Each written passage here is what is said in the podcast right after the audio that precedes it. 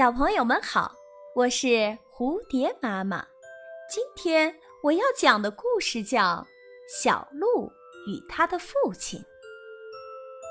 有一头雄鹿，体魄健美，还长着一对威风凛凛的犄角，但实际上它却是个胆小怕事的动物。